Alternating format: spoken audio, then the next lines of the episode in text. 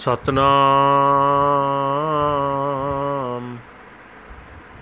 ਵਾਹਿਗੁਰੂ ਸਾਹਿਬ ਜੀ।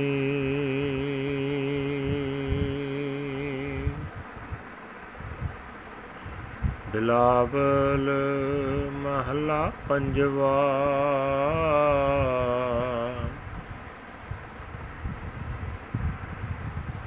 ਸਿਮਰਤ ਨਾਮ ਕੋਟ ਜਤਨ ਪਏ ਸਾਧ ਸੰਗ ਮਿਲ ਹਰ ਗੁਣ ਗਾਏ। ਜਮ ਦੂਤਨ ਕੋ ਤਰਾਸ ਅਹੇ। ਰਹਾਉ ਸਿਮਰਤ ਨਾਮ ਕੋਟ ਜਤਨ ਪਏ ਸਾਧ ਸੰਗ ਮਿਲ ਹਰ ਗੁਣ ਗਾਏ। ਜਮ ਦੂਤਨ ਕੋ ਤਰਾਸ ਅਹੇ ਰਹਾਉ। ਜੇਤੇ ਪੁਨੈ ਚਰਨ ਸੇ ਕੀਨੇ। ਮਨ ਤਨ ਪ੍ਰਭ ਕੇ ਚਰਨ ਗਹੇ। ਆਵਣ ਜਾਣ ਪਰਮ ਪਉ ਨਾਠਾ। ਜਨਮ ਜਨਮ ਕੇ ਕਿਰ ਵਿਖ ਤਹੇ।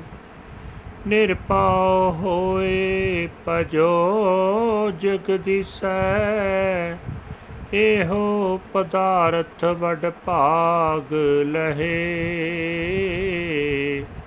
ਕਰ ਕਿਰਪਾ ਪੂਰਨ ਪ੍ਰਭ ਦਾਤੇ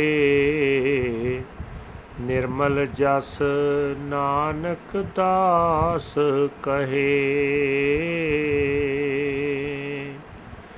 ਨਿਰਪਾ ਹੋਏ ਭਜੋ ਜਗਦੀਸੈ, ਇਹੋ ਪਦਾਰਥ ਵਡ ਭਾਗ ਲਹੇ। ਕਰ ਕਿਰਪਾ ਪੂਰਨ ਪ੍ਰਭ ਦਾਤੇ ਨਿਰਮਲ ਜਸ ਨਾਨਕ ਦਾਸ ਕਹੇ। ਵਾਹਿਗੁਰੂ ਜੀ ਕਾ ਖਾਲਸਾ, ਵਾਹਿਗੁਰੂ ਜੀ ਕੀ ਫਤਿਹ।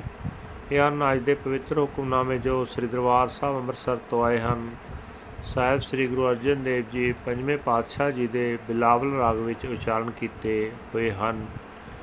ਗੁਰੂ ਸਾਹਿਬ ਜੀ ਫਰਮਾਨ ਕਰ ਰਹੇ ਨੇ हे ਭਾਈ, ਪ੍ਰਮਾਤਮਾ ਦਾ ਨਾਮ ਸਿਮਰਦਿਆਂ, ਤੀਰਥ, ਕਰਮ, ਕਾਂਡ ਆਦਿਕ ਕਰੋੜਾਂ ਹੀ ਉਦਮ ਮਾਨੋ ਹੋ ਜਾਂਦੇ ਹਨ। ਜਿਸ ਮਨੁੱਖ ਨੇ ਗੁਰੂ ਦੀ ਸੰਗਤ ਵਿੱਚ ਮਿਲ ਕੇ ਪ੍ਰਭੂ ਦੇ ਗੁਣ ਗਾਏ ਸ਼ੁਰੂ ਕਰ ਦਿੱਤੇ, ਜਮਦੂਤਾਂ ਨੂੰ ਉਸ ਦੇ ਨੇੜੇ ਜਾਣੋਂ, ਡਰ ਆਉਣ ਲੱਗ ਪਿਆ। ਠਹਿਰਾਓ।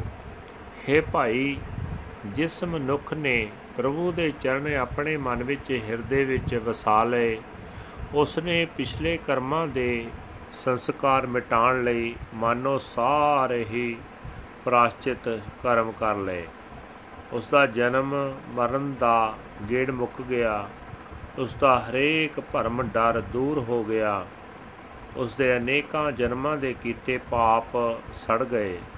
ਤਾਂ ਤੇ हे ਭਾਈ, ਨਿਡਰ ਹੋ ਕੇ ਕਰਮ ਕਾਂਡ ਦਾ ਭਰਮ ਲਾ ਕੇ ਜਗਤ ਦੇ ਮਾਲਕ ਪ੍ਰਭੂ ਦਾ ਨਾਮ ਜਪਿਆ ਕਰੋ।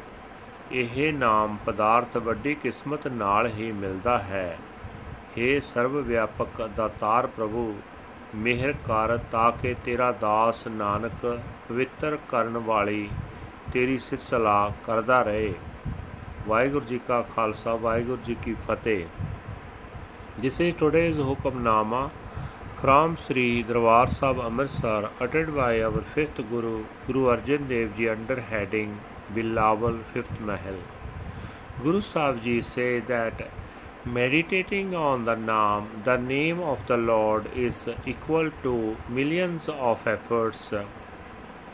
Joining the Satsangat, the company of the holy, sing the glorious praises of the Lord, and the messenger of death will be frightened away. Pause. To enshrine the feet of God in one's mind and body is to perform all sorts of acts of atonement. Coming and going, doubt and fear have run away, and the sins of countless incarnations are burnt away. So become fearless and vibrate upon the Lord of the universe. This is true wealth obtained only by great good fortune.